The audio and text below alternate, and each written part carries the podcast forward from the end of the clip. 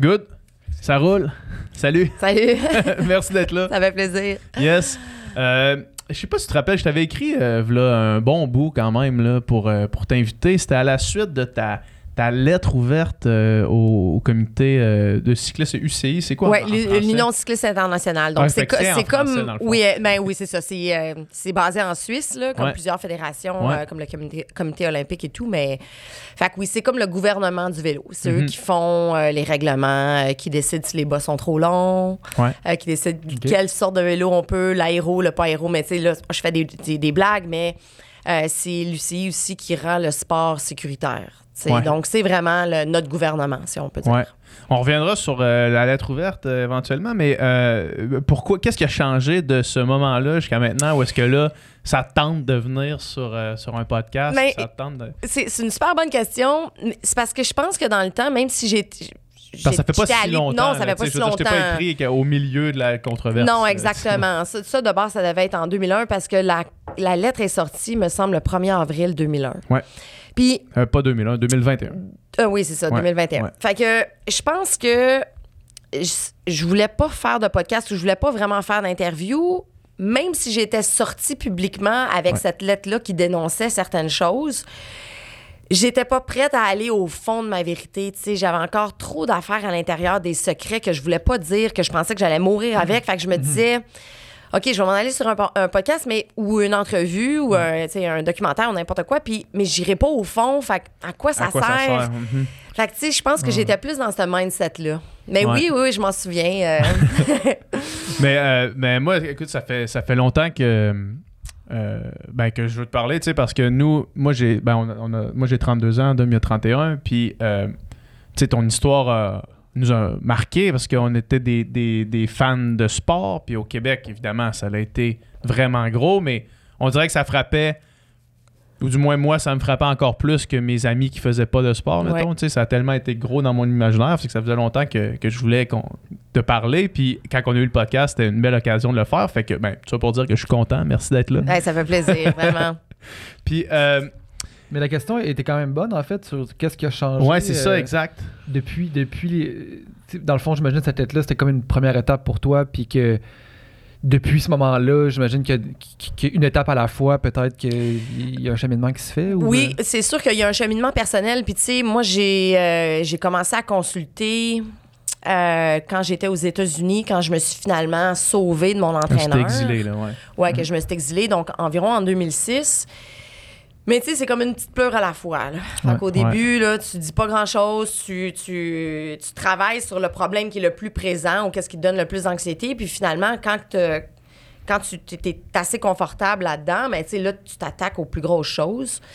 Fait que c'est sûr qu'il y a une croissance personnelle que j'ai faite là-dedans, puis j'ai compris beaucoup de choses de qu'est-ce qui m'est arrivé, le pourquoi et tout ça, puis surtout que c'était pas de ma faute, mais je dois donner le crédit à mon, à mon chum que, tu sais, par respect pour lui, si tu t'en vas dans une relation avec quelqu'un qui a vécu des abus, tu sais, il faut que la personne le sache. Ouais. Fait que moi, j'ai Ouais. tout le temps été dans cette... euh, dans ce mindset-là, tu sais, de dire, OK, ben Paul, euh, c'est ce qui m'est arrivé, et puis tu sais, tout ça. Fait que lui, en sachant tout ce qui m'est arrivé et comment que le dopage, finalement, faisait partie, c'était quasiment la plus petite des violations qui me sont arrivées, tu sais. Puis il était là, John.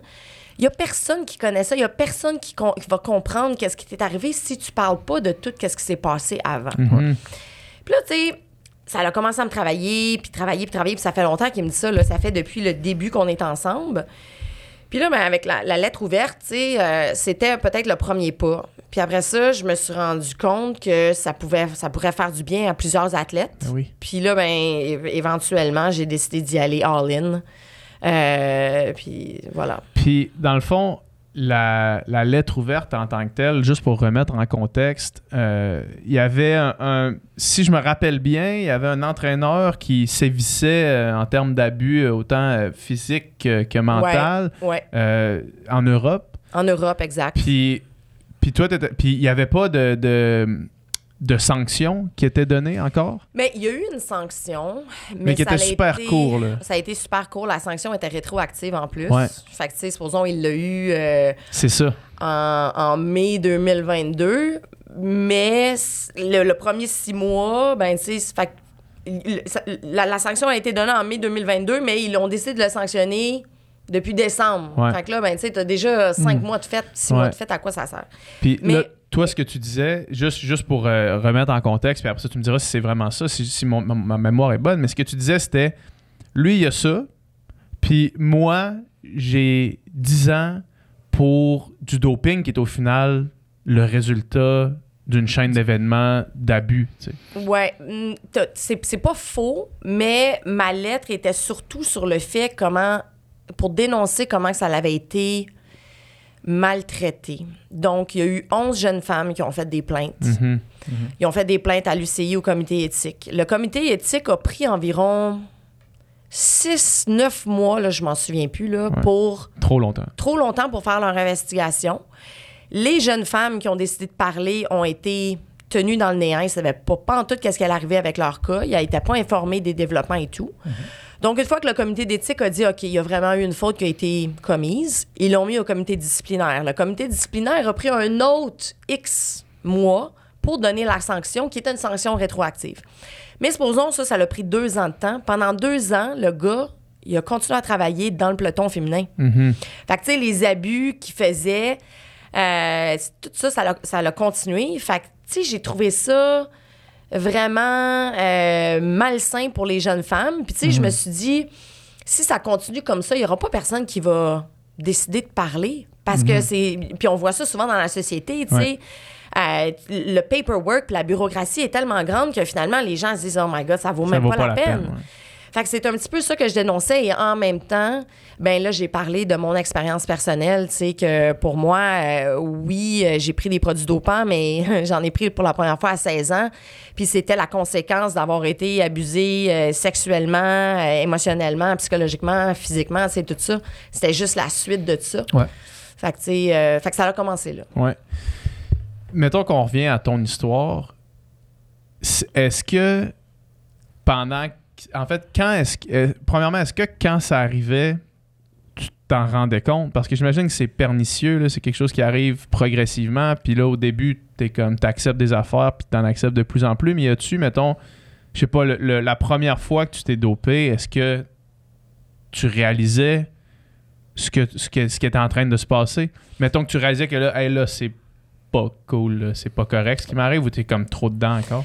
Ben, pour moi, de la façon que c'est arrivé, euh, ben, tu sais, j'ai gagné quand même plusieurs courses Ouais. sans dopage, là, Ouais. euh, dont les deux médailles d'or au championnat canadien quand j'étais encore d'âge cadet. Ouais. Puis, tu j'avais été surclassée dans les championnats, dans, dans les juniors, fait que j'ai gagné euh, tout ça quand j'étais cadette.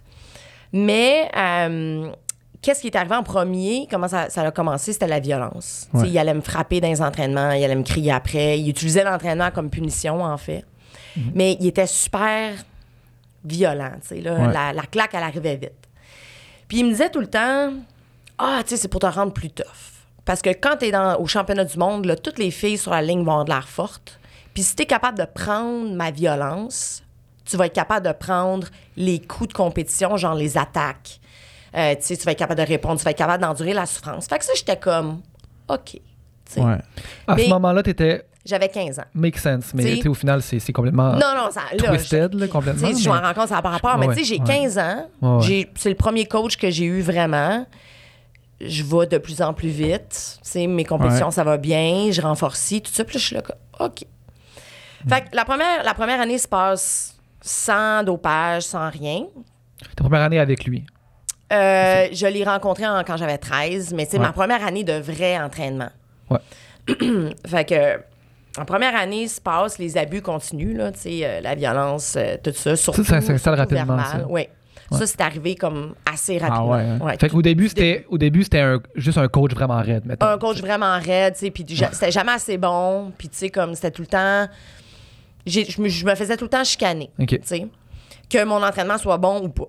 Fait mais ça, tu sais, je pouvais comprendre. Je suis comme, OK, oui, ça se peut. Parce que c'est vrai que dans une course, là, tu te fais intimider, tu te fais intimider, tu sais, verbalement, tu te fais pousser des fois dans les pelotons, mm des affaires de même.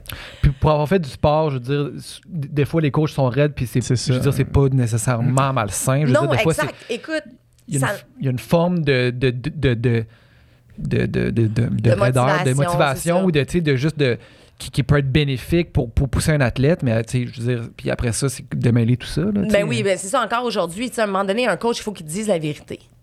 Mhm. Si, euh, si tu es en train de planter ton entraînement, puis tu fais n'importe quoi, puis tu n'es pas concentré, il faut que ton coach soit, vienne te voir, puis tu dis écoute, là, tu, tu jettes ton énergie aux poubelles, là, parce que ça n'a Mhm. pas rapport pas en tout, qu'est-ce que tu fais, tu sais.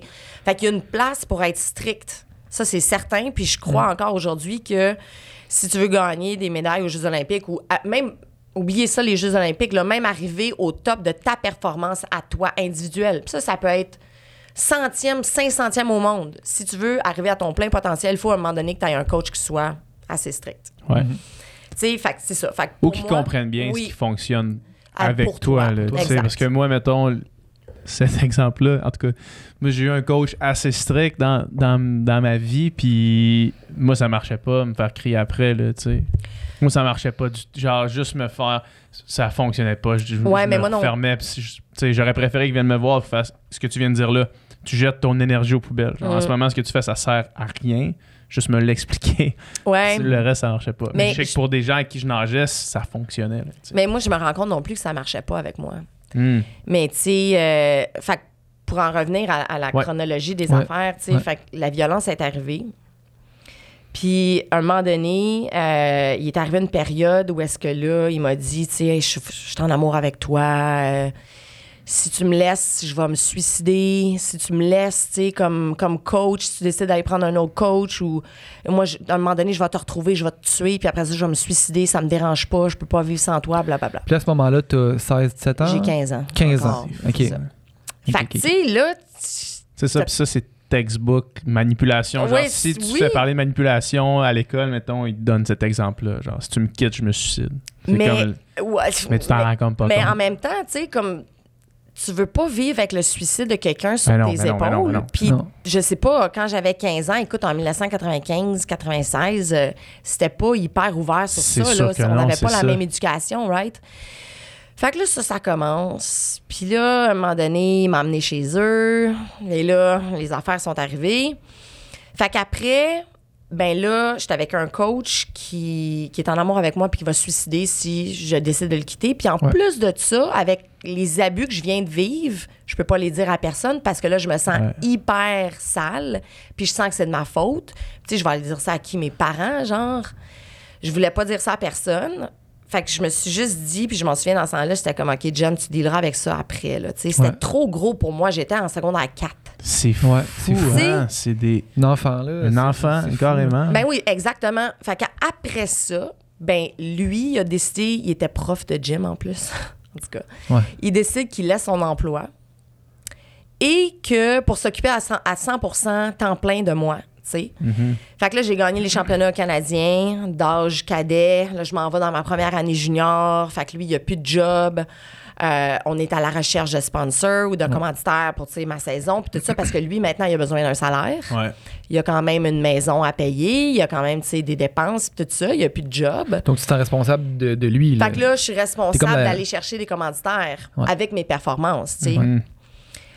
Puis, que- puis à ce moment-là, votre relation, j'imagine, il est tout le temps là, tout le temps Il est tout partout. le temps là. T'es jamais toute seule. Tu peux. T'as jamais de moment de où il n'y a pas l'emprise sur toi, là, Non, finalement. aux courses, il est tout le temps là. Il m'appelait le soir en plus après les entraînements. Tu sais, je veux dire, j'étais allée ma journée à l'école, je m'étais entraînée avec lui après. Puis j'avais juste le temps d'arriver chez nous, de souper, de finir mes devoirs, puis il appelait. Puis là, j'étais là, puis on- je comprenais pas ce qu'il voulait me dire au téléphone. Tu sais. Ouais. Il passait une heure avec moi au téléphone, puis des fois, il- on disait rien. Tu sais, j'étais juste là au bout du fil, puis c'était comme un contrôle extrême. Ouais. Mais en même temps, je me disais, je suis quand même chanceuse parce que j'ai un coach qui s'occupe juste de moi. Mhm. Puis, tu sais, il me le disait, il dit, il n'y a pas une autre petite fille, là, qui a des coachs comme moi qui vont aller en voyage avec toi, qui vont être là à toutes les courses. Regarde, tu vois, t'en vois-tu d'autres? Puis, il avait raison, il n'y en avait pas, tu sais. Est-ce que, est-ce qu'à ce moment-là, il y a des gens qui gravitent autour de toi qui essaient? Parce que, sais, mettons, euh, mettons que je fais un, un parallèle quand, boiteux, là, mais tu sais, mettons un ami qui est dans une relation malsaine, t'essayes de dire, hey, il me semble que ton affaire est. Mais tu le vois pas quand t'es dedans, puis tu sais. Est-ce, est-ce que toi, il y a des gens qui ont essayé de te parler, mais que tu voulais pas l'entendre ou tu le voyais pas? Éventuellement, mais pas à ce Pas à ce moment-là. moment-là encore. ouais, ça, c'est arrivé plus tard. OK. Fait que euh, là, j'ai 16 ans. Puis, euh, je suis anémique. Fait que là, je suis plus capable de m'entraîner, là, c'est de la merde. Je fais plus rien. Fait qu'il me dit, ben là, Jen, euh, on peut pas y aller avec la, la, la, la route normale, prendre du repos, prendre des suppléments de fer, parce que moi, j'ai pas de job. Mhm. Tu sais, là, on est rendu au mois de mai-juin. Euh, ta saison, si, euh, si tu t'entraînes plus, si tu reposes, oublie ça, là. On n'aura pas d'argent, tout ça. Puis il m'a dit, ben, tu sais, je connais un médecin. On va t'amener voir le médecin, puis il va te donner ça, puis on va partir. Ça sera pas beaucoup pour commencer. Puis après ça, ben, on va te remettre sur pied. Puis tu vas être capable de t'entraîner. Ça étant le, le PO. Ouais, Puis exact. toi, toi, quand il te donne ça, est-ce que tu sais ce que c'est? Est-ce que tu sais c'est quoi? Je sais ce que c'est. Euh, je sais qu'il n'y a pas de test pour. Mais tu sais, en même temps, moi, je suis trop pris dans.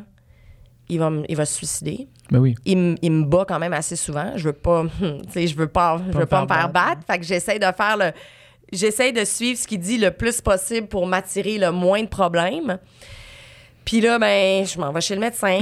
Je reçois ma première injection. Puis après ça, ben, c'était fini. Tu sais, j'étais déjà embarquée dans la roue. Puis après ça, ça l'a jamais arrêté, là. Ouais. Fait que euh, je- là, je me retrouve à hum, 16 ans.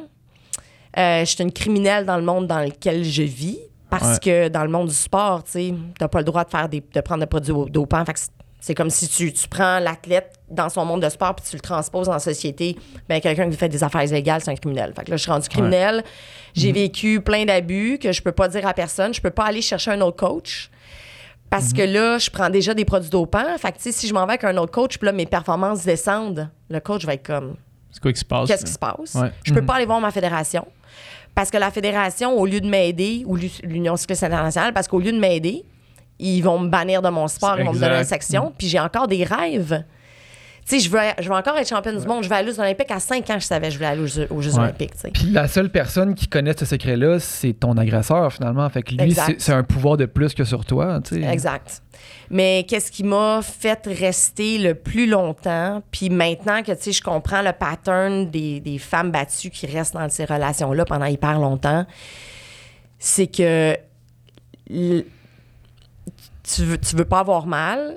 Euh, moi, je voulais pas qu'il se suicide non plus. Puis en, en même temps, quitter ces relations-là, c'est là que c'est le, le Ben plus oui. dangereux. Ouais. Parce que c'est souvent quand tu, quand tu quittes ou quand tu dis que tu veux quitter que là, la fille, elle se fait assassiner Ouais. ou il y a un Ouais. accident qui arrive ou tout ça. Puis quand je me suis sauvée de cette relation-là aussi, ça allait presque tourner à ça, mais finalement, non. Là, j'ai été chanceuse dans ma malchance. Fait que, mais c'est, c'est, c'est, c'est le les menaces de me faire qu'il allait me retrouver puis me tuer puis que lui qui se suicide qui m'ont Le plus longtemps. Ça, c'est resté avec toi là, tout le temps. encore aujourd'hui, tu sais, lui est encore en vie, il est aux États-Unis. Ouais. C'est con à dire, mais j'ai encore peur de Qu'il revienne. me revi- qu'il revienne puis que Ah je le ouais. rencontre ou tu sais qu'il m'arrive quelque chose puis que ça soit lui.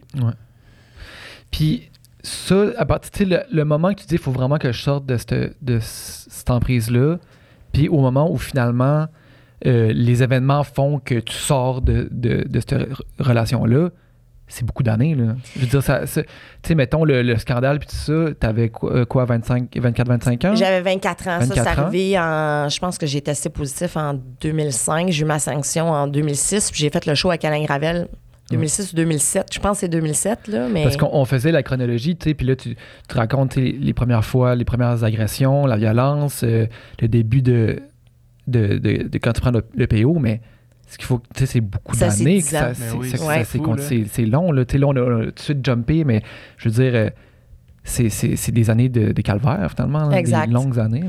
Ouais, ça a été 10 ans où est-ce que j'ai j'ai appris vraiment à, à à à me rétrécir comme personne, puis tu sais, à jamais rien dire, puis à penser que tout c'est de ma faute, euh, à m'oublier complètement, à vraiment m'effacer de la société, là, effacer qui je suis ou perdre le contact avec. Puis ça, je l'ai dit souvent en entrevue, tu sais, je sentais tout le temps dans ce temps-là qu'il y avait une deuxième personne en moi que je pouvais pas être.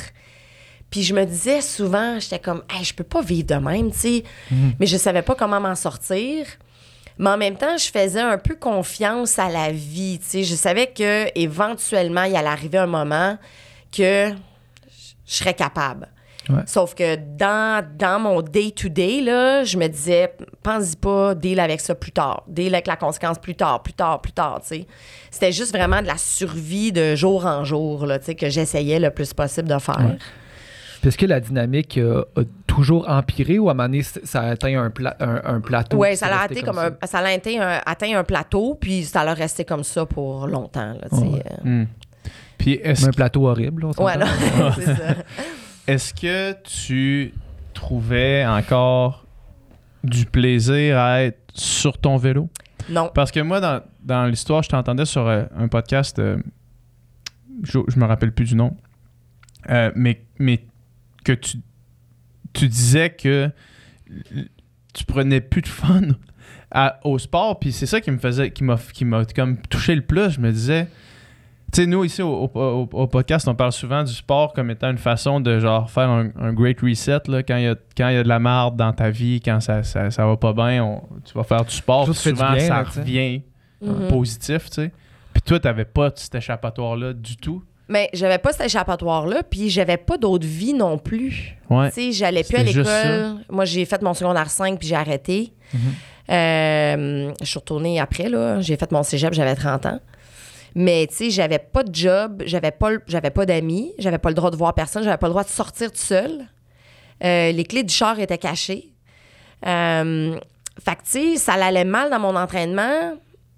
C'est juste à ça que je pensais. Puis que- dans ma journée, tu sais, euh, je pouvais pas dire, OK, je m'en vais sur une ride de bike ou je m'en vais courir dans un trail. Puis, puis maintenant, c'est ce que je vis, tu sais. Je vis une vraie job, puis bon, j'ai des amis, là. J'ai- Ouais. Je suis quand même assez balancée. Puis, tu sais, là, c'est là que je vois le sport, comment que ça peut aider à te faire des resets. Tu reviens de, ta, ta- de ton entraînement, puis t'es comme... Tu sens que tu peux tout faire dans la vie. Ouais. Tu même quand l'entraînement est super dur, puis t'as des tempos, t'as des intervalles et tout, tu reviens de là, puis t'es comme, OK, I got it. Ouais. Ouais. Fait que non, j'avais pas ça dans le temps. Puis c'était rendu. euh, c'était tellement sérieux, puis j'avais tellement peur. Parce qu'à toutes les fois, tu sais, pendant dix ans, j'ai appris que que je fasse un bon entraînement ou un mauvais entraînement, il va y avoir une conséquence. Puis les conséquences étaient pires quand les entraînements étaient pas bons. Fait que, tu sais, je suis sûre que tu vis ça aussi, là. Tu regardes ton programme, tu le sais, une, une semaine à l'avance. Puis là, tu regardes, là, ta journée de Une samedi. grosse séance, C'est mettons. une grosse séance, puis t'es là, ah, si, man, comment je vais faire passer au travers? Moi, je voyais ça, là, c'était le lundi, puis je voyais ma séance du samedi. Puis j'étais tellement stressée toute la semaine que là, les entraînements que j'avais dans la semaine, j'avais de la misère à les faire, mais je les faisais pareil. Puis là, j'arrivais au samedi, puis tu sais, oublie ça, là, je, Ouais. ça marchait pas. Fait que là, les conséquences étaient... Fait que euh, la thématique de, de mon entraînement, c'était ça souvent. Fait que, tu sais, non, j'en avais pas de fun. Hmm. Puis je pense que c'est un petit peu pour ça aussi, ben, en grosse partie, pourquoi j'ai décidé que je reprenais la compétition à 40 ans. Là. Ouais. Parce que euh, j'en parlant avec plein de monde, euh, puis plein de jeunes femmes cyclistes, sont comme, Ah, c'est tellement cool courser, tu sais, puis s'entraîner. Wow, Ouais, moi, je suis là, ah, Vous avez du fun, vous, vous avez autres, du fun! Ouais, c'est ça. Ah, il faut que je vive ça. Tu sais, Ouais. Je peux pas finir ma carrière d'athlète, même si tu sais, j'irai plus au niveau où est-ce que j'étais avant. Je peux Ouais. pas finir ça sans avoir eu de fun. Ouais. C'est complètement stupide. Là. J'ai tellement passé de temps dans ma vie. Puis j'aimais ça avant le vélo. Ça, Ouais. ça a sorti de moi. Là. C'est pas, je me suis pas fait imposer ça par mes parents. là. Mes parents, ils font même pas de sport. Mhm.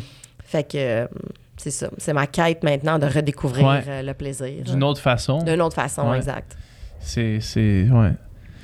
Puis, tu sais, le.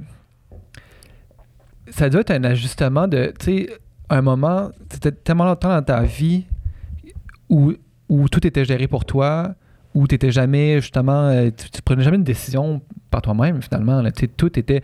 C'était quoi, en fait, de devenir euh, un peu du jour au lendemain un- un- humain qui doit comme euh, s'occuper de lui-même dans la société, prendre ses propres décisions, se débrouiller. Ça a dû être un, un choc immense, en Ouais, fait. c'était c'était vraiment un accident de train. Là. Ouais. Ah ouais. Mais qu'est-ce qui m'a sauvé, je pense, c'est que quand j'ai quand j'ai eu ma sanction, moi j'ai toujours rêvé d'être- d'avoir un restaurant. Pendant une éternité, quand je coursais, j'étais là, moi je veux un bar, je vais avoir de la bière, je vais avoir des vins, je vais avoir des. C'était vraiment là, bouffe, euh, bistrot de quartier ou un petit pub ou quelque chose. C'était vraiment ça qui m'allumait, tu sais, dans mon after career. Ouais. Fait que quand j'ai eu ma sanction, j'étais comme, OK, il faut que je fasse de quoi, tu sais? J'étais aux États-Unis. Mais là, quand t'es athlète, c'est plus facile de rester aux États-Unis. Mais une fois que tu l'es plus, tu sais, t'as besoin d'un visa pour rester Toi, là. tu voulais rester là. Je voulais rester là parce qu'anyway, Qu'est-ce que j'aurais ouais. fait au Québec? Ouais. Qui aurait voulu être associé à une fille qui vient d'échouer un test de dopage? Ouais. Personne m'aurait donné de job. J'aurais peut-être retourné à l'école, mais pour faire quoi? Je me sentais vraiment euh, cornered, là. Euh, fait que je me suis dit, ben là, je suis aux États-Unis, j'ai une maison là-bas, j'ai un petit peu d'argent de mis de côté, je m'achète un restaurant. Fait que j'ai acheté le restaurant, puis j'ai commencé à travailler tout de suite dedans. Puis comme ma première journée, écoute, je m'en souviendrai tout le temps, j'étais encore un peu en arrière, puis lui, c'est sûr qu'il est encore là, là, c'est pas avec le test de dopage euh, positif qui, qui est sorti de ma vie, parce qu'il contrôlait aussi les finances et tout ça, fait que, lui aussi voulait rester aux États-Unis, là. Fait que... euh, puis lui, il s'est pogné avec une employée du restaurant, qui est pas surprenant, mais elle a décidé qu'elle quittait on the spot. Le restaurant était plein, c'était un dimanche. Tu sais, nous autres, on avait comme. J'avais un- un- une place qui était déjeuner-dîner. Il y avait, du, il y avait une, une file de monde dehors, puis elle, elle décide qu'elle s'en va parce que le boss, ça n'en peut plus. là. C'est un asshole, tu sais. Puis là, ben, moi, je me retrouve, je connais même pas les assiettes, rien. La section est pleine. Fait que je m'en souviens, là, comme c'était hier.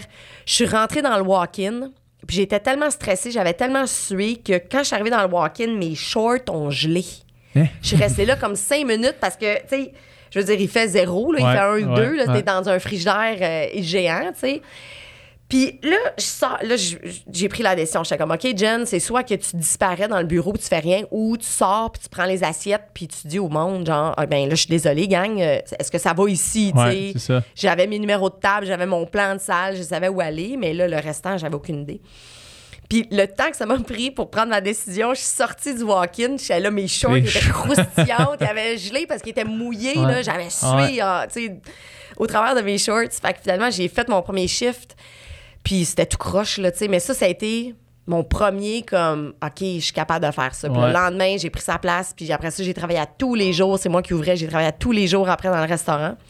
Puis ça, la restauration, ça m'a comme sauvé la vie parce que c'est la première expérience que j'ai eue où est-ce que, un, mes clients me connaissaient pas du tout, ils savaient pas Mhm. qu'est-ce qui m'était arrivé, qu'est-ce qui se Ouais. passait dans ma vie, puis ils m'aimaient. Ils venaient pour moi le matin, puis ils venaient me parler, puis leur, je sais pas, me parler de leurs problèmes, tu sais.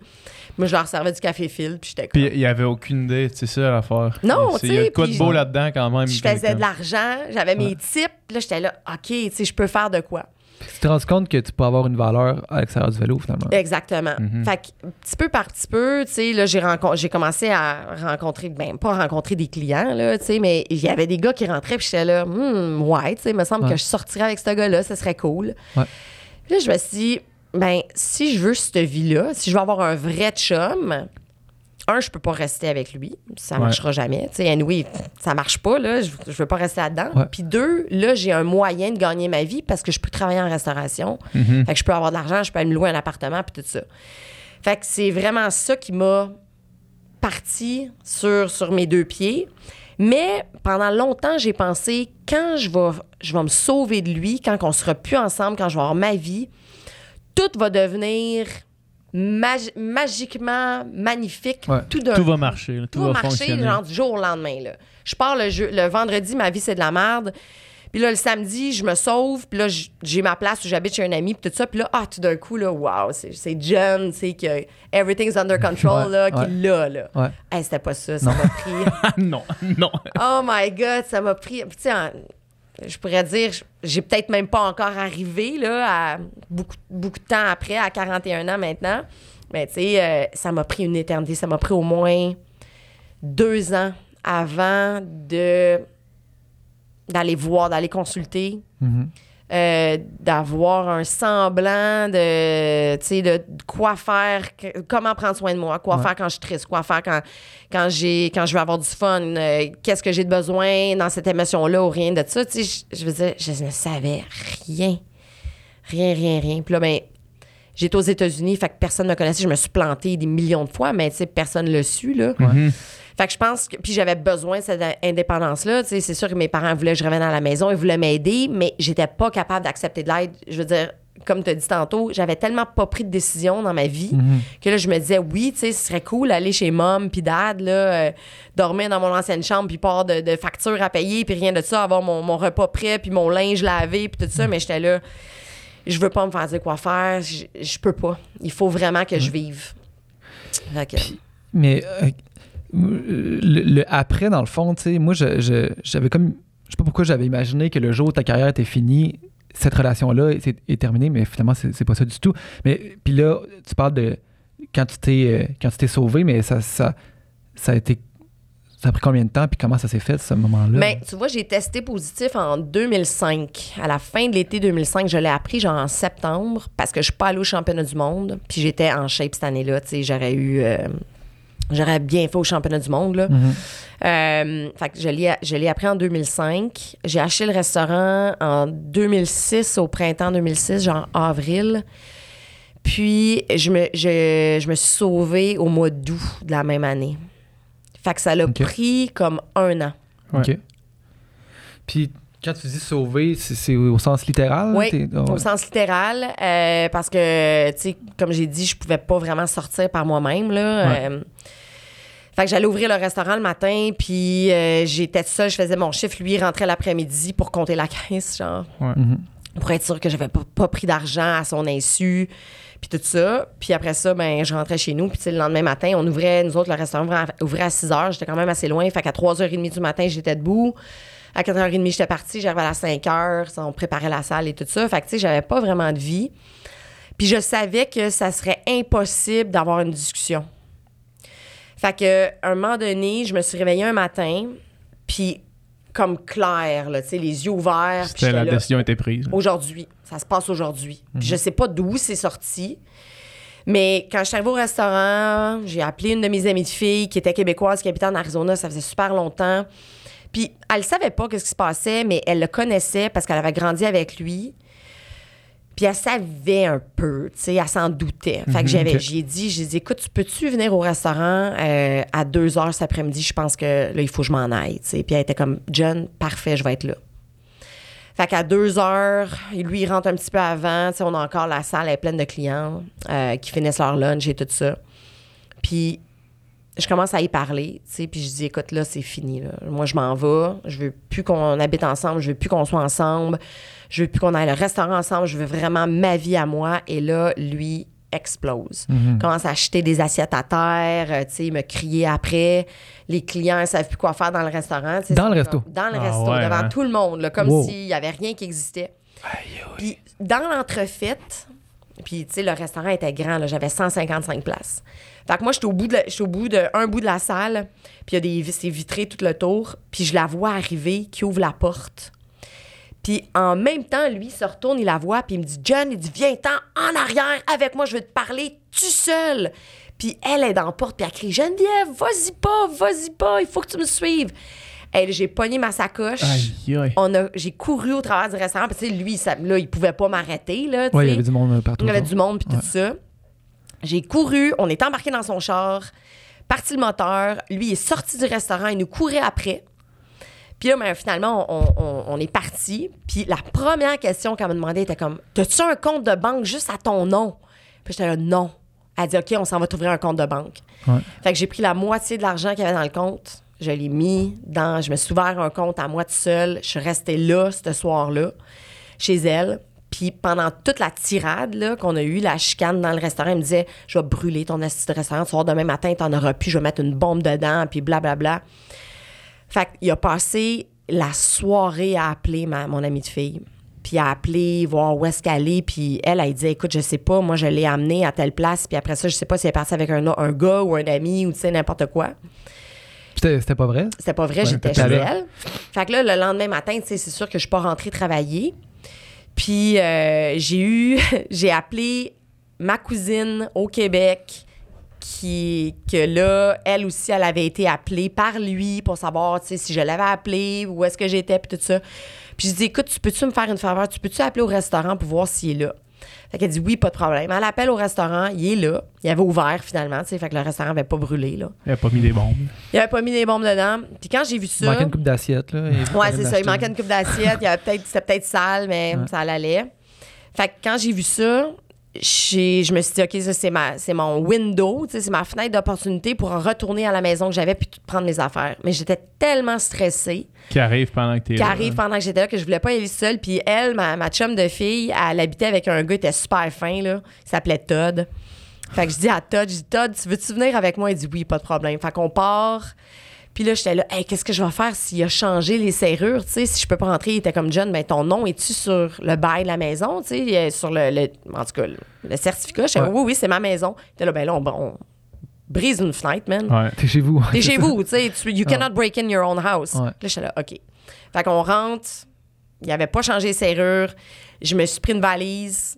Puis je pense encore, c'était mon, mon. Quand j'étais aux Olympiques, ils m'ont donné une grosse valise, là, comme Team Canada rouge. Ouais. J'ai mis le plus d'affaires que je pouvais là-dedans. Je suis partie avec ça, mon bike, et je ne suis plus jamais retournée. Après ça, toutes nos discussions sont faites avec un avocat. Parce que là, tu sais, on avait Ouais. la maison ensemble, on Ouais. avait le restaurant ensemble, euh, tout ça. Fait que pour tout diviser ça. Puis. Mais il y a tout le temps, Il y a- eu, il y a tout le temps eu, eu- eu quelqu'un, fait qu'il a pas pu, euh, tu sais, euh, garder son, son emprise, sa manipulation Non. sur toi. Puis après ça, tu sais, je me. Là, des fois, je me dis, oui, j'ai encore peur qu'il me retrouve, tu sais, mais s'il y avait eu à me retrouver, il l'aurait fait dans ce temps-là parce que, bon, tu sais, j'ai- après ça, j'ai- je suis restée chez une couple de mes amis, différentes personnes, jusqu'à temps que je me trouve une place à moi. Puis moi, j'ai dit, tu sais, j'étais là, écoute, moi, je m'en calisse, là. Moi, je veux plus travailler avec toi. On va vendre le restaurant. Si on vend le restaurant, toi, tu perds ton visa, moi, je perds mon visa aussi. Parce qu'on avait deux visas de- d'investisseurs pour avoir la business là-bas. Fait que lui, il voulait pas revenir au Québec. Puis, euh, fait que lui, il a acheté ma part du restaurant. Fait que là, j'ai pu avoir, tu sais, comme un petit peu d'argent à mes côtés. Puis, euh, j'ai continué à faire ma vie, moi, aux États-Unis. euh. Il y a quelque chose de quand même euh, poétique dans l'idée de mettre ton stock dans ta valise équipe Canada puis partir avec ta valise des Olympiques plus ton bike. Ouais, exact. partir avec ça, on dirait qu'il y a une image qui est quand même forte. là. Mais pendant super longtemps, tu sais, je te dirais, ça fait juste une couple d'années que là, je me sens chez moi, mais pendant longtemps, j'avais, oui, j'ai eu, j'ai eu d'autres, une autre maison après ça. Mais tu sais, j'avais pas de décoration dedans, j'avais absolument rien. Euh, quand je suis revenue au Canada en 2012, j'avais une valise carry-on, puis j'avais un sac à dos. Ça, c'était toutes mes possessions. Puis je me promenais 24 heures sur 24 avec mon passeport. Parce que je me disais, si je veux m'en aller, s'il faut que je me sauve, j'étais dans ce mindset-là, et je vais pouvoir le faire. Tu sais, J'ai rien, je suis pas attachée à rien. Euh, j'ai mon passeport, j'ai du cash en banque. S'il faut que je disparaisse, je disparais. That's it.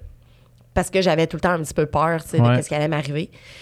Puis, ça, ça te euh, réconfortait l'idée de pouvoir oui, dire si de- demain matin il faut que je disparais, je disparais. Ouais, C'est une idée qui est confortante quand même Mm. au milieu de, de controverses puis de tempêtes. Là. Exact. Puis c'est juste même quand j'ai rencontré mon chum, tu sais, j'ai- j'étais en colocation avec des filles, on était sur euh, Parc Avenue, puis c'était super cool. Mais tu sais, dans ma chambre, j'avais rien. Puis Paul était là. Mais John, man, tu peux pas. J'avais même pas de rideau dans ma fenêtre. Tu sais, là, je dormais, puis je travaillais en restauration. Fait que quand j'arrivais, tu sais, il était rendu 3 h du matin. Il faisait noir, tu sais, je me couchais, puis it. Puis je me réveillais pas, là, avec le soleil, là, mettons, Ouais. là. Ouais. Fait que, tu sais, il regardait ça, puis il était là. Mais là, tu sais, genre, comment, comment tu fais pour vivre être confortable? Puis j'étais bien. Là, ben, finalement, euh, mon chum aime ça décorer. Fait que là, on a un bel appart. mais c'est pas moi pantoute, c'est tout lui.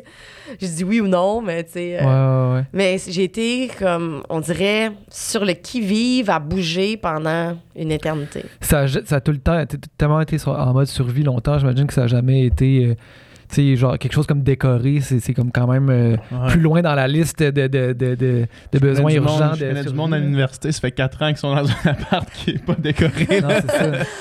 Ouais, ben, c'est ça. Fait que. euh, Puis qu'est-ce qui, qu'est-ce qui, quand est-ce que tu t'es dit là, je suis prête à retourner au Québec en fait euh? Ouais.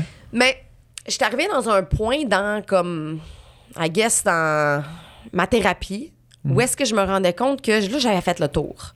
Tu sais, tous les trucs que j'avais à travailler de base sur moi-même étaient faits.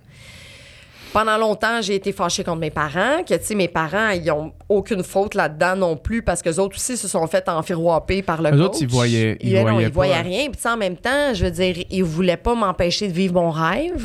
Ouais. Tu sais, puis j'ai- j'étais jamais là, là. Je suis partie de chez eux, j'avais comme 17. À 17 ans, j'étais aux États-Unis, je revenais, au- je revenais chez mes parents pour comme un mois la- par année.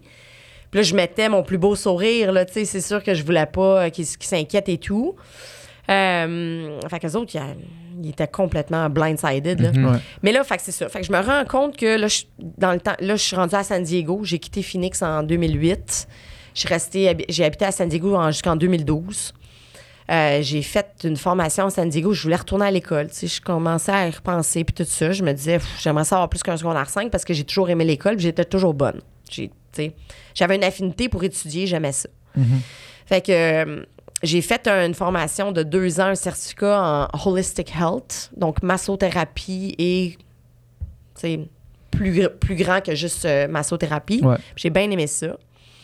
Puis là, je me suis dit, si je veux continuer à grandir comme personne, il faut que je revienne au Québec. Il faut que je voie mes parents.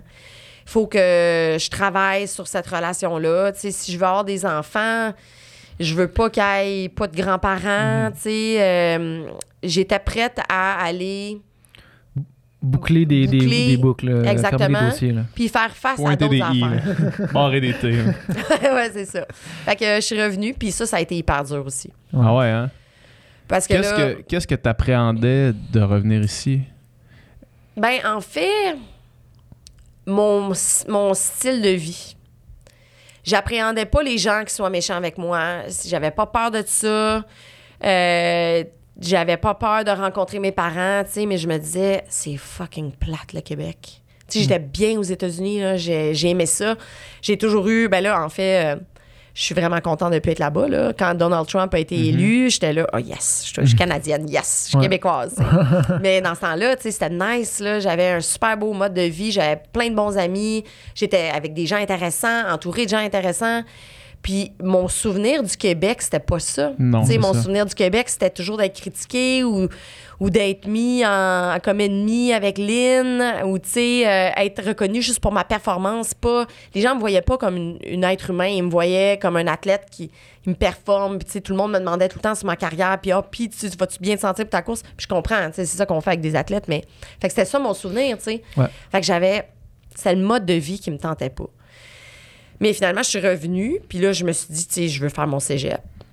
Euh, C'était dans les- le temps de la grève du cégep, fait que je suis allée dans un cégep privé. Moi, j'ai fait mon secondaire au Collège Saint-Anne à la Chine, puis maintenant, il y avait un, ils, ont, ils ont un cégep. Fait que je suis allée à ce cégep-là, puis j'ai été hyper bien accueillie. Mais tu sais, là, tu fais tes sciences nature, puis tu es avec des 17 ans. Mhm. Moi, ça faisait depuis que j'avais 16 ans que je n'étais pas allée à l'école. Puis, tu sais, j'avais eu des bonnes notes à l'école. Fait que le directeur du cégep, il me dit OK, on va juste te rentrer dans la session qui est là. Puis, tu vas être correct. Tu sais, c'est le cours de physique, euh, électricité, magnétisme. Puis, tu vas avoir chimie 1, puis bio 1, puis tout ça. Mais Le reste, c'est loin. là. Les maths secondaires sont loin. fait 15 ans. Man, les maths 536. Moi, je pourrais là. pas faire un examen de 536. Là, là. Je que pas là- faire un examen de maths de secondaire 3. Ouais, non, c'est Non, ça. c'est ça. Fait que là, j'arrive dans le cours de, de physique, tu sais. Puis moi, j'ai toujours eu des, du 90 à l'école. J'aimais ça. J'étudiais, là, j'adorais ça. J'ai, j'ai adoré les sciences, j'adore la physique. En fait, si j'avais une autre affaire à faire dans ma vie, j'aimerais ça être physicienne, physique moderne, là. Ouais. les particules, puis le boson de Higgs et tout, là. Fait que là, je suis là dans mon cours, le prof a mon âge. Tout le monde est super brillant. Puis là, je suis là, le premier examen que j'ai, j'ai 57. Je suis là. Mhm. OK, tu sais, c'est pas si pire pour une fille qui a, qui a été 14 ans sans aller à l'école. Fait que je vais poser plus de questions, je vais étudier plus, ça va bien aller. Là, la matière devient de plus en plus dure. Le deuxième exa- euh, examen que j'ai, j'ai 38. Hmm. Asti, j'ai jamais eu 38 dans ma vie. Puis là, je suis là, my God, tu sais, je- genre, je serais jamais capable d'étudier. Je serais jamais capable d'avoir mon deck, là. Ouais. C'est trop dur. Ouais. Fait que les laboratoires comptaient pour beaucoup. Puis les laboratoires, le cours de physique est en anglais. Je suis allée dans un, un, un cégep bilingue.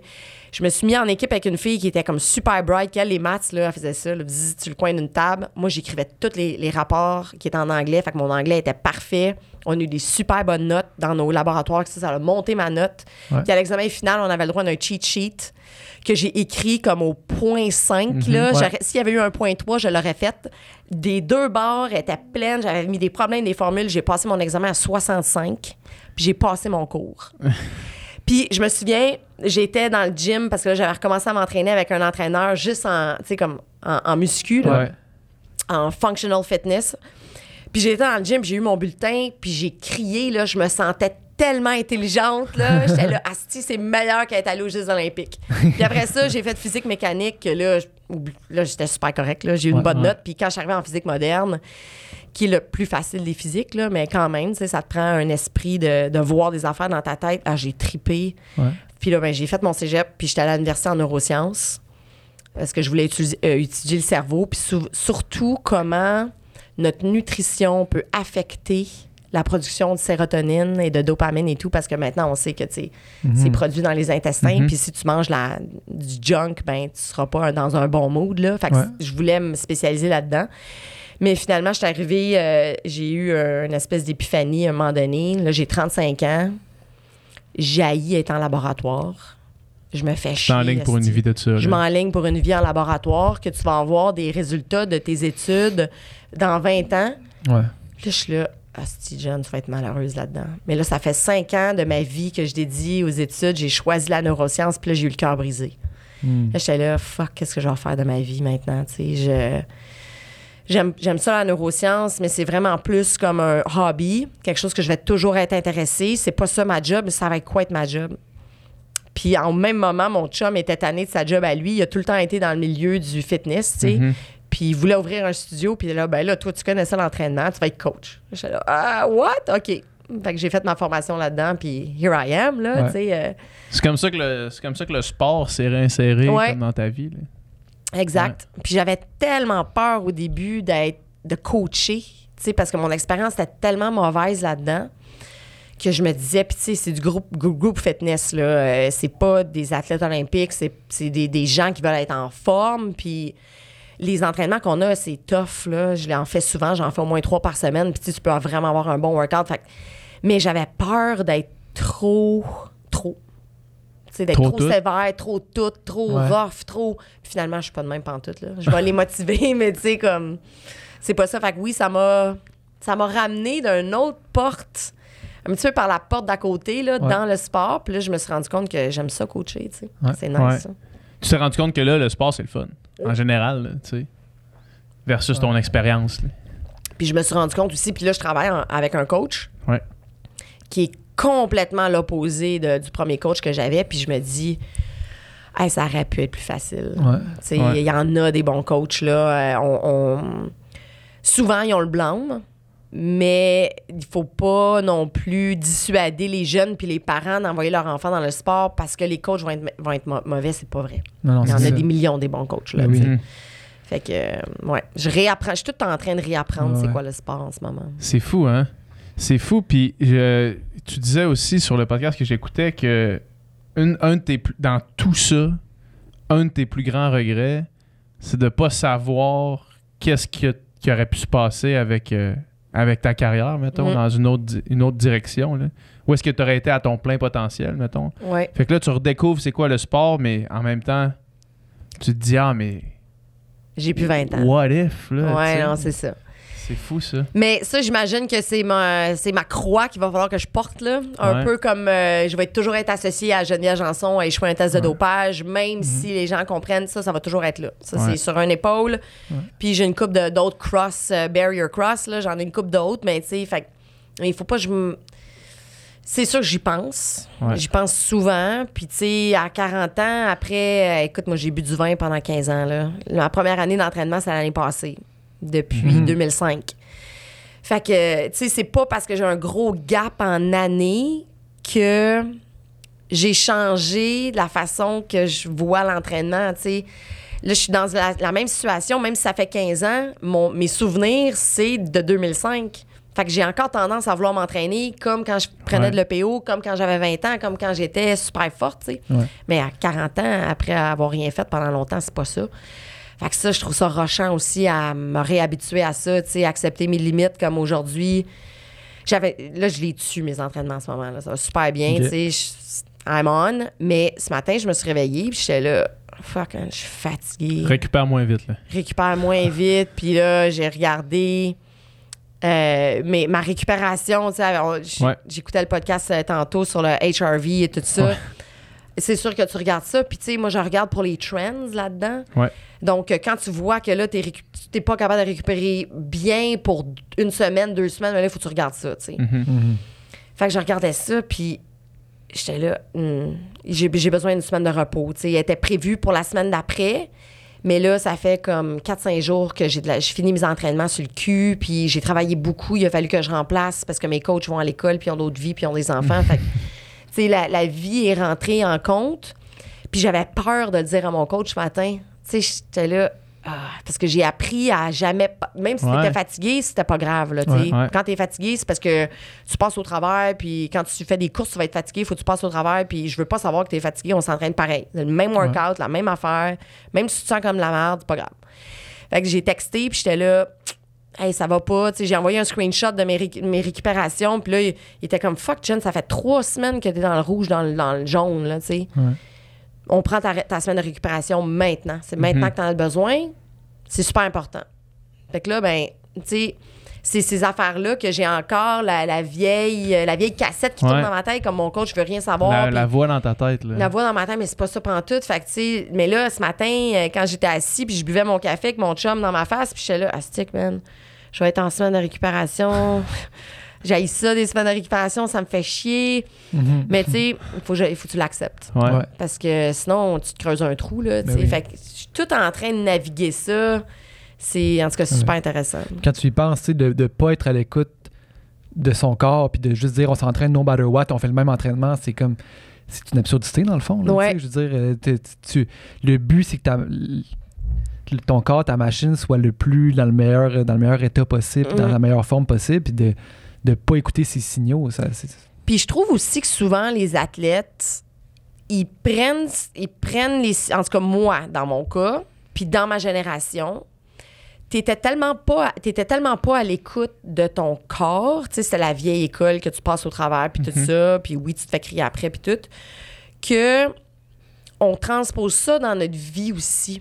Fait que là, tu es dans une situation où est-ce que tu es hyper mal à l'aise, que tu vas, que tu dis oui à des affaires que tu veux absolument pas faire, qui te rendent anxieux, qui sont contre tes valeurs, mais tu vas le faire pareil parce que tu mélanges la petite voix qui te dit This is not for you, fais-les pas parce que t'es mal, tu le sais que c'est pas bon pour toi.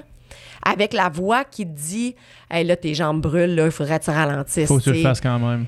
Fait que, tu, fait que moi, j'ai poussé dans des affaires dans ma vie ou j'ai enduré des affaires dans ma vie que, tu sais, euh, j'ai confondu les deux affaires. Fait que la voix qui te dit, là, t'es à l'entraînement, faut que tu fasses ton pace de X par kilomètre ou, tu sais, faut que tu fasses tant de watts en vélo. Quand t'as mal aux jambes, faut que tu continues. Tu sais, d'habitude, c'est Ouais. comme ça que tu crées de l'adaptation. Là, il faut que la mitochondrie elle, elle fasse son travail. Ben, cette voix-là, tu l'écoutes pas ou tu l'écoutes le moins possible, puis tu essaies d'endurer le plus de possible. Mais quand tu as la voix qui te dit Ouh, non, ça marche pas, Ouais. celle-là, faut que tu l'écoutes. Ouais. Tu sais? Ouais, Fait que ouais. ça, j'apprends ça aussi, là, à faire la, la séparation des deux, tu sais. Mais Oui, c'est ça. Un apprentissage continu, dans le fond, là, tu sais. Puis ça va être pour le reste de ta vie, mais en même temps, le reste de la vie de tout le monde. là, tu sais. tout le monde doit apprendre en continu, mais j'imagine que toi, c'est comme propulsé au maximum. là. Ouais, je pense que les circonstances de ma vie ont fait qu'à un moment donné, tu sais, quand je suis sortie de ma relation avec lui, je me suis dit, je me suis juré une affaire, puis que c'est que j'allais être le plus authentique possible. Mhm. Puis des fois, ça, c'est 100% puis des fois, c'est 80% ou 90% ou 50% Mais tu sais, dans une, dans une certaine situation et avec moi-même, d'être le plus authentique possible puis de toujours continuer de me découvrir comme personne. Fait que faire des affaires qui me font peur. Ouais. Euh, tu sais, euh, me pousser dans des places parce que je suis inconfortable. Puis pas inconfortable parce que c'est contre mes valeurs, mais tu sais... euh, là, entreprendre les trucs que je fais avec, avec Lynn cette année, euh, ça, me, ça me donne la chienne. Là, Tu sais, j'ai jamais Ouais. fait ça de ma vie. Pour ceux qui nous écoutent, qui ne savent pas, là, des, des courses de gravel, de gravel bike, dont un ultra euh, en Espagne, en ça? Espagne, ouais, Ouais. 800 km de gravel euh, non-stop. Là, ben, tu sais, nous autres, on va dormir. Ouais. Mais euh, c'est le plus vite, le celui qui le fait en, en le moins de temps Ouais. possible qui gagne. Là. Tantôt, on parlait de, de pic, puis tu disais que, que- ben, en fait, je te soumettais que tu avais dit qu'un de tes plus grands regrets, c'était de ne pas avoir vu ton pic, mais en ultra, le pic est tard, là.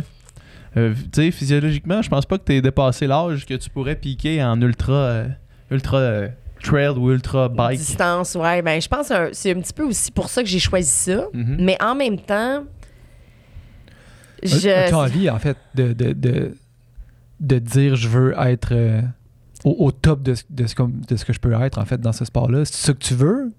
De, de Hmm, pousser, pousser au maximum Je- ce, ce- ce truc-là? je ou- veux vivre des aventures, Mhm, mais mhm. je veux être capable de finir une course puis me dire j'aurais pas pu donner plus. Mhm.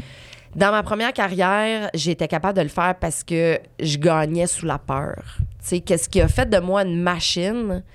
C'était, oui, ma motivation que j'avais de- depuis que je suis tout petite, mais c'est la combinaison entre ma motivation et la peur de qu'est-ce qui va m'arriver si je gagne pas, de devoir gagner pour survivre, qui a fait que je gagnais. Mhm. Puis l'année passée, quand j'ai recommencé les compétitions, j'étais tellement mêlée parce que là, cette peur-là, elle, elle est plus là, tu sais, il est plus dans ma vie.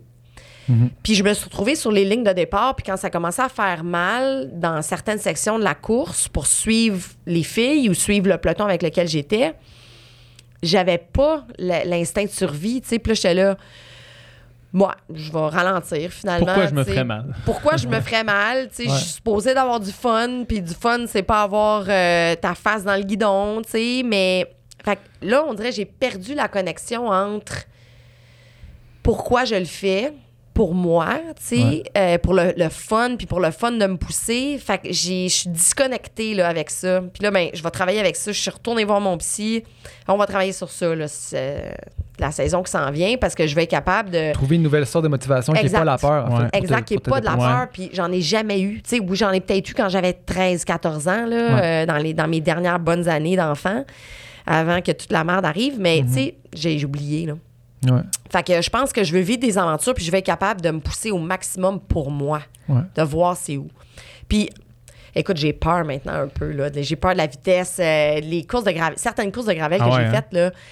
Tu, you're bombing down a hill, OK, que, un, la route n'est pas fermée. Ouais. Mhm. Ah Fait ouais. que des fois, tu as des, t'as des, t'as des tournants puis tu s'en vas contre le trafic parce que la ligne de monde est là. Tu sais, tu as des trous, euh, tu as différentes garnottes, tu as du sable, tu as tout ça. Puis écoute, tu rentres dans des trous des fois. Là, je- c'est, ça, ça frappe tellement fort que tu te demandes comment tu as pu faire pour que ta roue explose pas.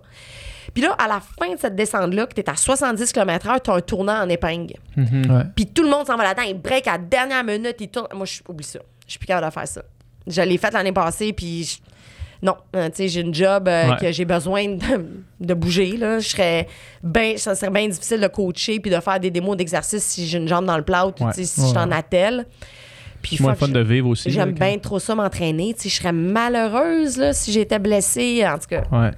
Fait que c'est pas le, le- c'est pas le sport et la performance avant tout. Là, tu sais, je veux dire, t'as d'autres choses qui viennent da- peser dans la balance et dans l'équilibre. Oui, exact. Mais je me suis rendu compte aussi à la fin de la saison que pour moi, avoir du fun, c'est aussi aller fort. Ouais. Mhm. Puis j'ai été sur les freins toute la saison passée parce que je me disais justement, ben, t'es juste supposé de faire ça pour le fun. Fait que quand, quand t'as du fun, t'as pas mal aux jambes, mais c'est pas Ouais. ça.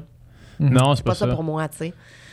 Fait Ouais. que. euh, puis en tout cas, je trouve que j'ai fait pas mal de progrès au, au- au travers de l'hiver. là. On va voir comment que ça, ça sort en performance, mais tu sais, juste dans mes entraînements d'intervalle que tu regardes, puis t'es là, oh my God, je veux pas le faire. Tu, là, tu traînes tes pieds le fucking matin là, quand tu sais que c'est des Ouais. intervalles.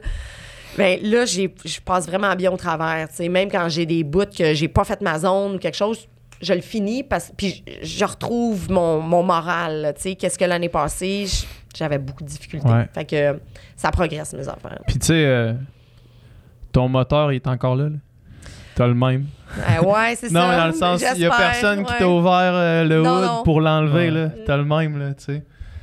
Euh, je voulais qu'on parle un petit peu parce que nous autres, on a fait de la natation. Moi, j'en ai fait plus longtemps, plus longtemps que toi. Puis moi, je veux dire, des situations euh, inacceptables, j'en ai vu passer. Là. Puis je me suis tu euh, souvent, comme tout le monde qui était avec moi dans l'entourage, tout le monde qui voyait ces affaires-là se passer. Puis, des fois, quand on prenait action, mettons, pour ne pas se taire, puis qu'on on reportait un, comportement inacceptable jusqu'au au sommet des preneurs de décision, tu sais, euh, les personnes qui agissaient comme ça, c'est souvent des, des gens super charismatiques qui sont capables de se faire aimer dans les, dans les fédérations, mettons, ou dans les, euh, auprès des parents, auprès de, d'autres entraîneurs, mettons. Puis il y a sûrement plein de monde qui vont. Je sais pas à quel point plein de monde. Il y a sûrement des gens qui vont écouter ce podcast-là qui sont dans une situation pas le fun ou qui vivent des. des pas au niveau de ce que toi t'as vécu, mais des situations pas le fun qui, ou qui voient des situations comme ça. Qu'est-ce qu'on fait avec ça? Comment qu'on fait pour signaler ça pour essayer de changer. Parce que c'est quand même culturel, tu sais. euh, des coachs masculins qui ont une emprise. euh, probablement que ça se fait aussi euh, féminin, mais les exemples qu'on a, c'est plus des, des hommes qui, qui mettent une emprise vraiment toxique sur des athlètes, puis les histoires sortent euh, quasiment à toutes les semaines là, tu sais, de, de, de scandales, de, de fédérations, puis de trucs complètement horribles qu'on lit, là. Euh, ne serait-ce que dans la Ligue junior de, de hockey, hockey, qui ouais, sortir là, tu sais, des histoires d'horreur que tu lis carrément. Euh, mais il y a des gens qui sont témoins de ça. Il y a des gens qui en parlent, puis il n'y a rien qui se fait. Comment on change cette culture-là? Ben, la première chose, euh, c'est l'éducation. Je Ouais. pense. Le plus que les athlètes vont être éduqués, le plus que les parents vont être éduqués, ils vont, ils vont spotter ça plus vite, puis ils vont comprendre qu'est-ce qui se passe. Mais tu as raison en disant que quand tu t'en vas voir quelqu'un pour te plaindre, souvent, ça finit là. Tu sais, ça s'en va des fois jusqu'en haut, puis la personne en haut va dire « forget about it ». Ouais. Fait que, genre, appeler Sportaid. Maintenant, on a Sportaid au Québec, là, puis il y en a.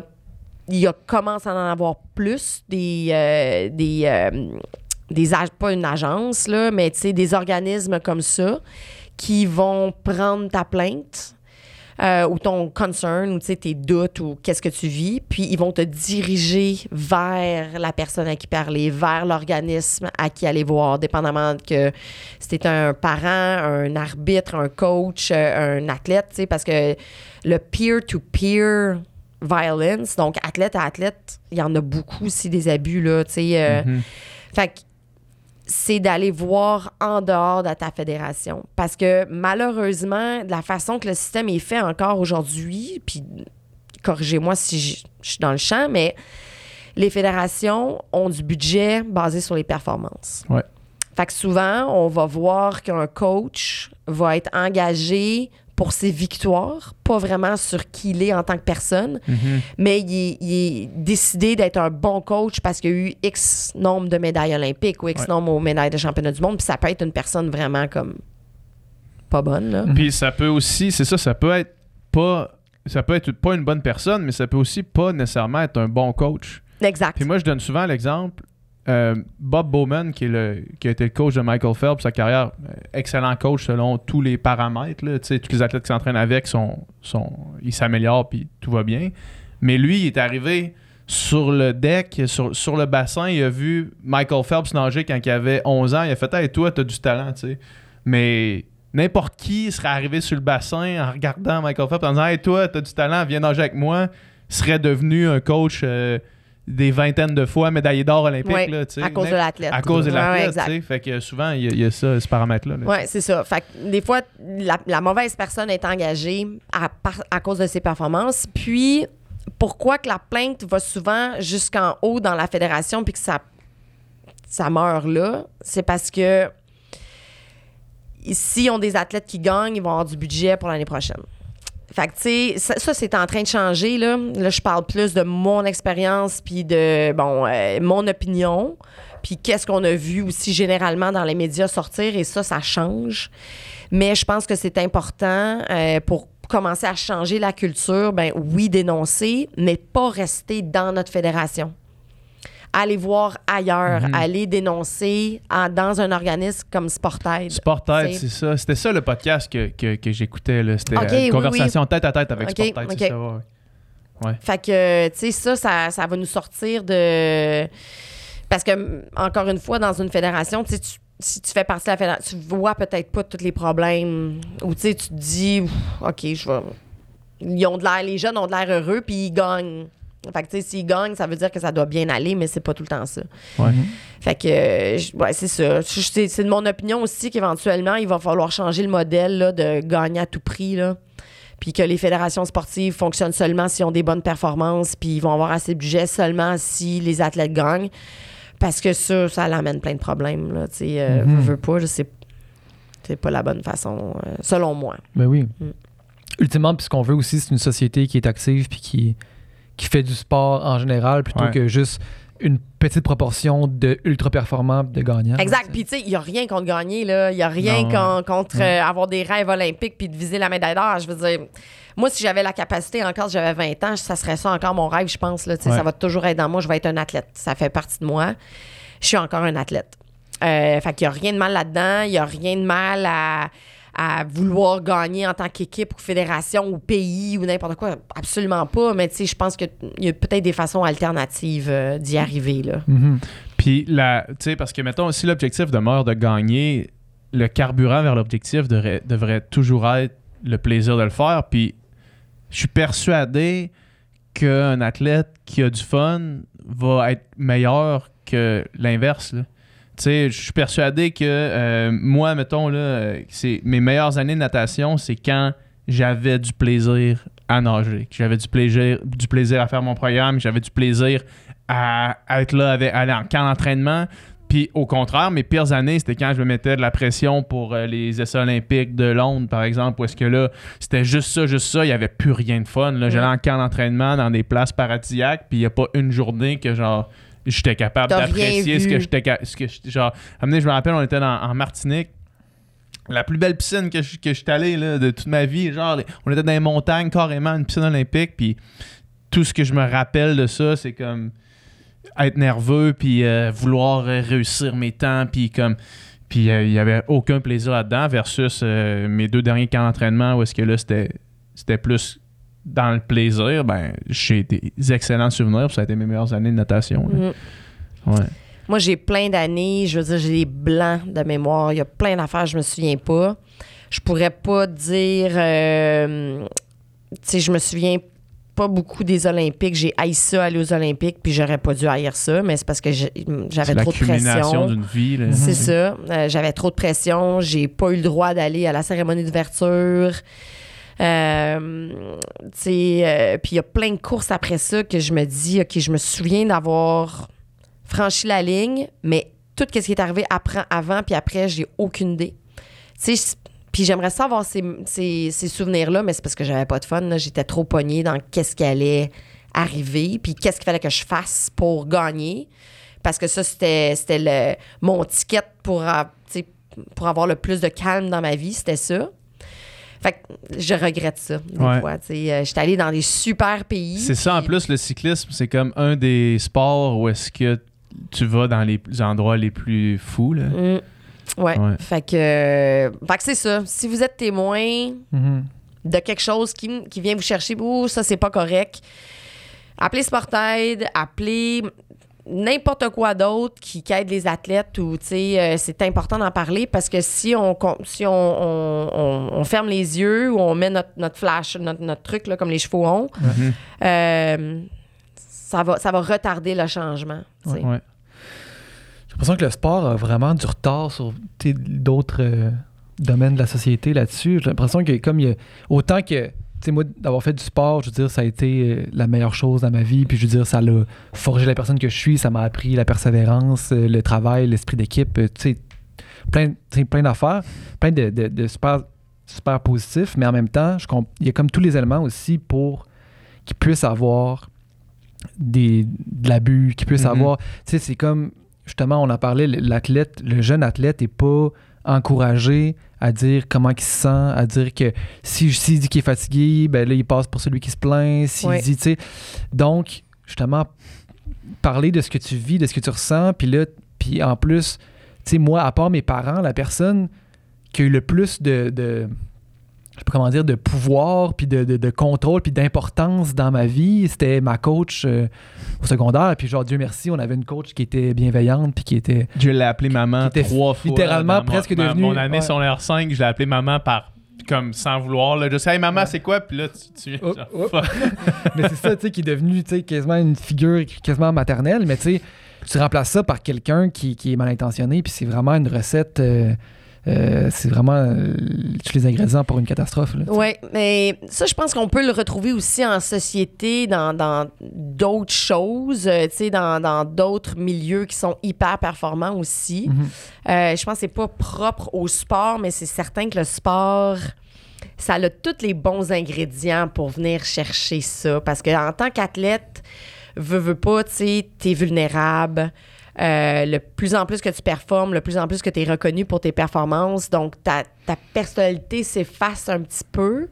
Tu sais, euh, ton identité devient être athlète et bien performer. On est aussi, je pense, pour moi, je l'étais, tu sais, on aime ça que les gens nous aiment, on veut plaire. Fait que notre coach devient hyper important parce que là, quand on a pas, quand on, a une mauvaise pratique ou on a un mauvais entraînement ou la performance, elle n'a pas été là, on, on- on cherche une réassurance qu'on est encore bon, tu sais. euh.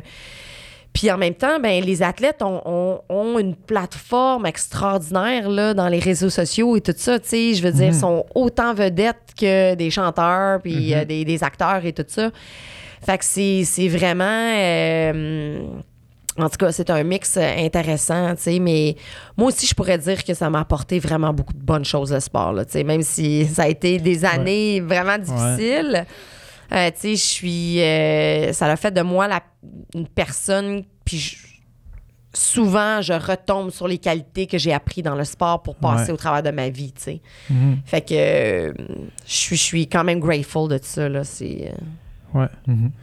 Si je veux juste euh, aborder euh, le sujet du doping dans le sport là, avant qu'on avant qu'on termine. Euh, Est-ce que c'était parce que la perspective que, que moi j'avais quand ton histoire est sortie, puis ça c'était à peu près dans les années que l'histoire de Lance Armstrong est, est sortie aussi. Est-ce que dans le, le peloton c'était vraiment répandu ou c'était des cas isolés? Chez les femmes ou chez les hommes? Euh, ok, ben, chez les, dans le fond, euh, les deux. Je pense que chez, Chez les hommes, j'ai l'impression que c'était vraiment- très répandu. Ouais. Oui, chez les femmes, j'en ai aucune idée. Tu sais pas? Non. J'ai euh, été isolée toute ma vie, fait que j'avais même pas une amie dans le peloton.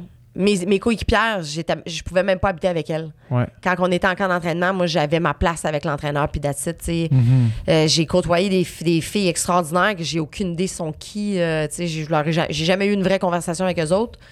C'était tout le temps. Fait que ça, j'en ai aucune idée.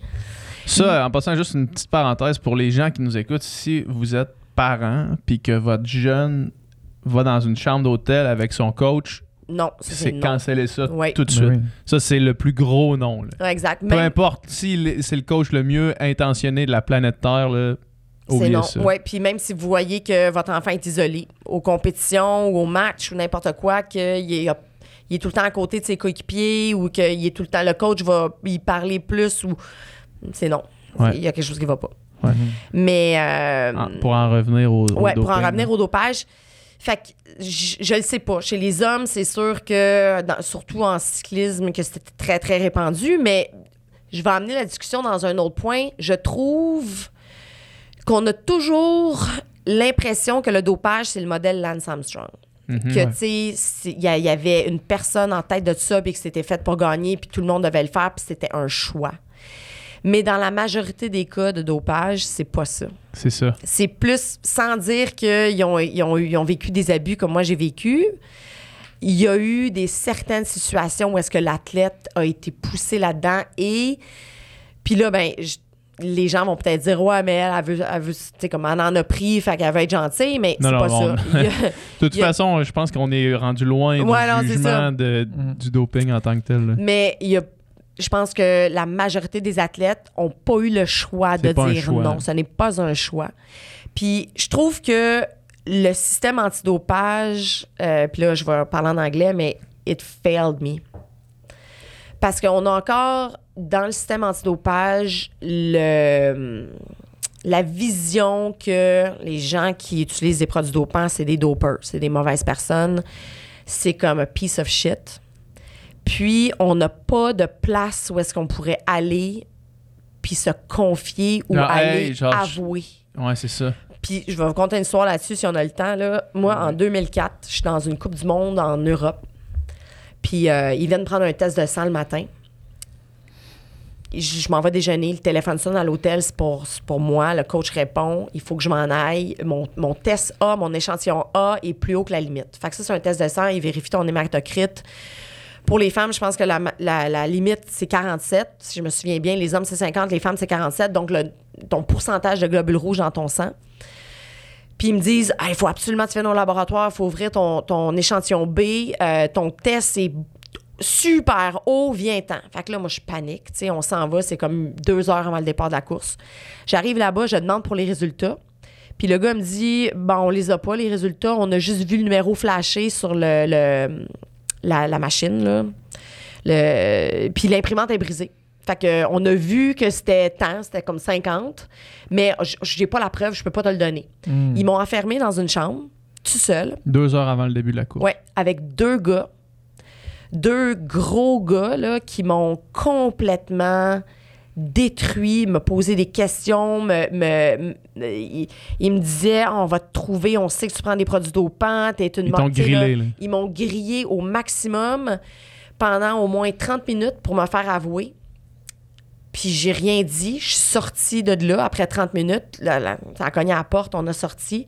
Ils m'ont donné mon résultat en papier, ma- tu sais, comme magiquement. Mhm. Puis mon hématocrite était comme à 43. C'est impossible. Mais ils m'ont fait venir là pour vraiment me griller, faire, pour ouais. essayer de m'intimider pour que je parle.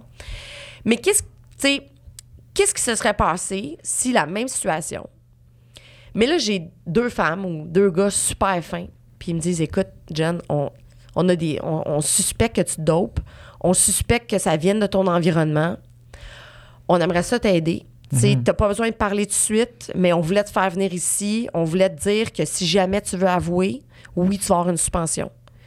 Mais pendant ta suspension, on va te faire travailler. On va te faire travailler en éducation, en outreach. Tu vas avoir un salaire. Parce que, écoute, la majorité des gars et des filles qui ont pris des produits dopants, ils ont des familles, ils ont des maisons. Des fois, ils ont, dans dans d'autres pays, ils ont des fédérations qui les poussent à faire ça. Ils n'ont aucune porte de sortie.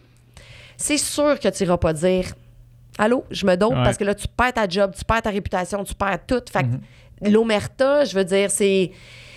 C'est. euh, elle va rester, là. Il n'y aura pas personne qui va venir dire ça. Fait que si j'avais été, j'avais fait face à deux personnes comme ça, qui m'avaient dit si jamais tu veux revenir au sport après ta suspension, tu vas être capable de revenir au sport. OK? C'est sûr que là, tu vas avoir des tests plus souvent à faire, puis tout ça, mais on va t'aider.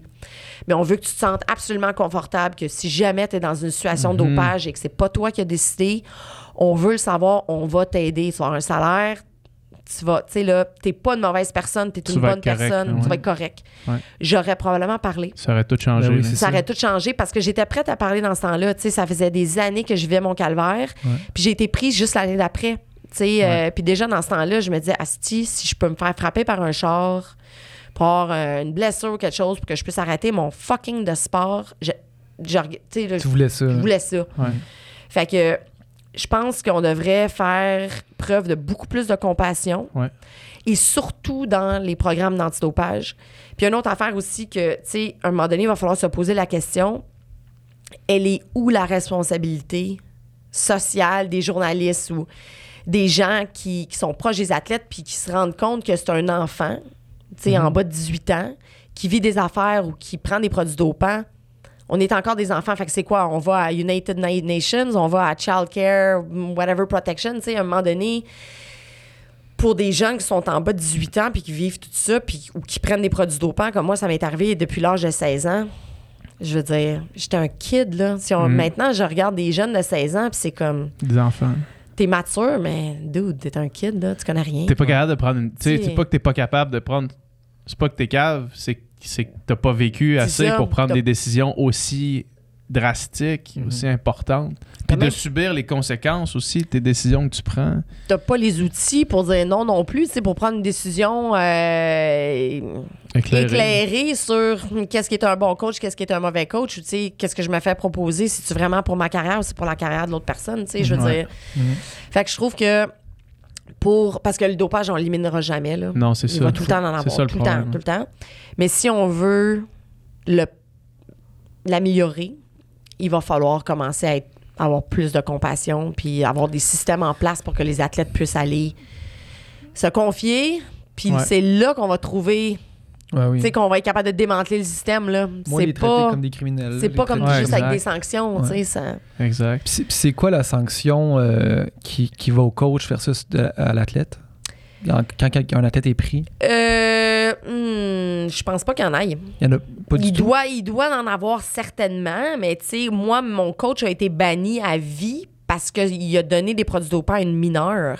Ouais. Mais ça, c'est banni à vie, mais c'est banni à vie dans le sport olympique. là. Il est peut-être, il habite encore en Il est Arizona. peut-être coach, est- coach privé. euh, Exact. Il est peut-être coach de l'équipe de, de sport de- du high school là-bas. Ouais. là. Euh, les régulations, c'est pas partout. là. Son nom est pas euh, dans un database. De. Ouais. Fait que euh, il doit avoir des sanctions, mais souvent c'est l'athlète qui est Ouais. puni.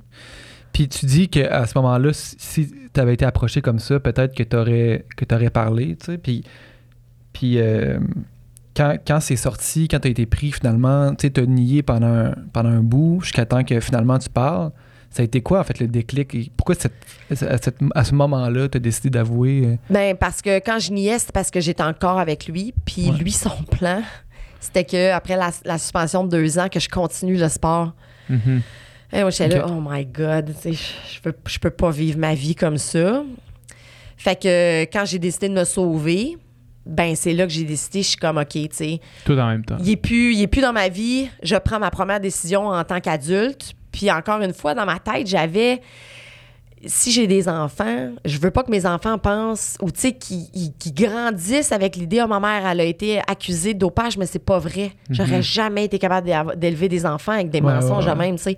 J'aimais mieux repartir euh, clean slate, là. oui, exact. Puis que mes kids, ils voient que je me suis plantée, tu sais, puis que j'ai avoué, qu'ils prennent mon expérience comme une vraie expérience, pas comme une menterie encore. J'étais plus capable de vivre avec les menteries. Fait que Mhm. c'était ça le déclic. J'étais comme, OK, là, je suis libre de lui. C'est ma fucking vie. Je fais ça. Puis tu disais plutôt euh, tu que la croix du dopage, tu vas la porter euh, toute ta vie, tu sais, Mm. puis que quand tu es revenu ici, euh, t'avais pas peur du, du jugement des gens, mais est-ce que, est-ce que tu l'as...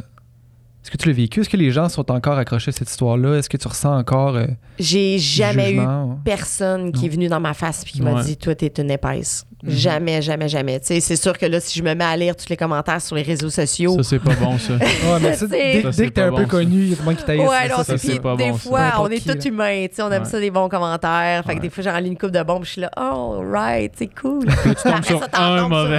Écoute, il y en avait un à un moment donné qui m'a dit, ouais, les accusations d'abus sexuels, c'est bien la première fois que je vois ça comme excuse pour le dopage. C'est Là, tellement j'étais là. terrible. Aïe, aïe, Faut hein? tellement que tu sois un, un Wow, moron, là. c'est terrible. là. Ouais. Fait que, Ouais. tu sais, euh, mais je dois dire que les gens ont été vraiment très graceful et, euh, et gentils, et empathiques euh, avec moi en personne. là. Ça, c'est c'est quand même aussi une leçon par rapport au- à, la, à la vitesse à laquelle les gens passent à autre chose.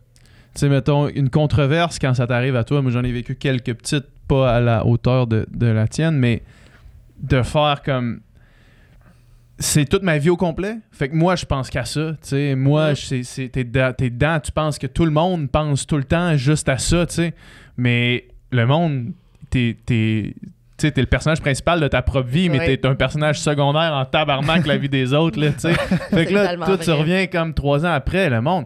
Soit ils s'en rappellent, tu sais, comme nous, on s'en rappelle, mais genre, après ça, t'as appris un million d'affaires qui, qui a mené à ça, puis c'est juste des informations que tu.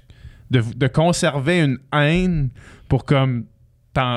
Aller chose qui était finalement cracher son fiel Ouais. sur toi comme alors que ça n'a rien à voir là, tu sais. Ouais. souvent on a comme plus peur de la réaction des autres que, que les gens ils- tu sais on pense que les gens pensent juste à ça mais Mais ouais, les c'est gens vrai. vivent leur vie là. Mm, mm, ouais, nous autres, on est, on est les champions de nos pantalons, mais ouais en dehors de nos pantalons, là, c'est comme tout le monde a leur, leurs histoires aussi. Là. Ouais.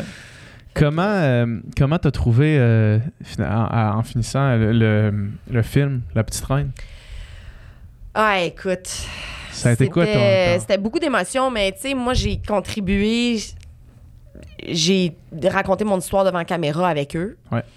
Fait qu'il y avait pour quatre jours de, de matériel pour faire le Ah ouais, scénario et tout. Puis je suis vraiment tombée sur des, des gars extraordinaires. Donc Alexis Durambro, euh, Sophie Lorrain, puis le producteur, c'était Richard Lalonde, qui m'ont dit, tu sais, qui m'ont inclus dans toutes les étapes. J'étais là à tous les jours du tournage. Ils m'ont Ah donné ouais, un hein? petit job comme assistant au directeur qui était Alexis. C'était une joke, là. Ok. c'est une, raison pour être sur le plateau puis manger tu du catering Oui, c'est ça, tu sais, mais je pense que c'était important pour eux qu'ils voient tout ça, que, que je, je le vois, parce que quand je vais le voir sur l'écran, que je sois capable de le dissocier de ma vie. Mhm. Tu sais, ils m'ont fait lire le scénario. C'est sûr que là, je pouvais pas dire, ben ça, je veux pas ça dans le film, et rien de ça. J'avais pas le, le droit de, de veto, rien.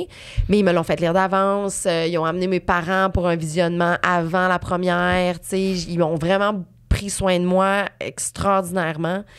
Fait que C'est bien hot. C'est quand même vraiment cool. quand que le film est sorti, tu sais, j'étais prête. Puis c'est bon, c'est une version. euh, je dis souvent que c'est une version PG de Ouais. ma vie. Là, Ouais. c'est pas 18 ans et plus. Là, c'est vraiment la version facile. Puis quand tu dis que tu leur as raconté, en fait, euh, à cette époque-là, j'imagine que tu racontais pas tout. J'ai tout raconté. Ah. Oui, parce que. Fait qu'il existe quelque part un footage de 4, jours de, de, ta, Ouais. de ton histoire complète. Là. Exactement. Je- je- écoute, je je suis rentrée pas mal dans les détails parce que quand ils m'ont vu à, l'émission euh, Enquête avec Alain Gravel, ils m'ont contacté comme tout de suite après. Puis j'étais encore hyper fâchée.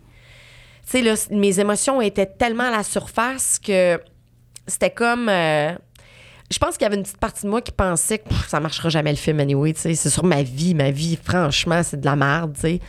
Fait que j'étais, puis j'avais du venin qui sortait là, contre le coach et tout ça. Fait que je suis pas mal sûre que je suis allée loin. Je sais que j'ai, par- j'ai parlé des abus euh, sexuels et tout ça. Eux autres, ils, ont, l'ont, Ouais. modifié dans le film et Ouais. tout. Euh, fait que oui, probablement qu'à quelque part, il y a un tape euh, de moi là, qui est Uncensored. là. uncensored, qui, Ah. qui torche, là, Ouais. qui va à 100 000 à Ouais. l'heure.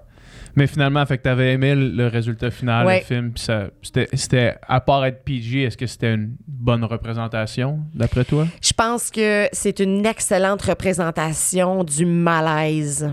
De la première scène jusqu'à la fin, là, du- des sous-entendus, puis du stress, puis de la paranoïa que je vivais Mhm. dans ce temps-là. de Tu sais, là, de.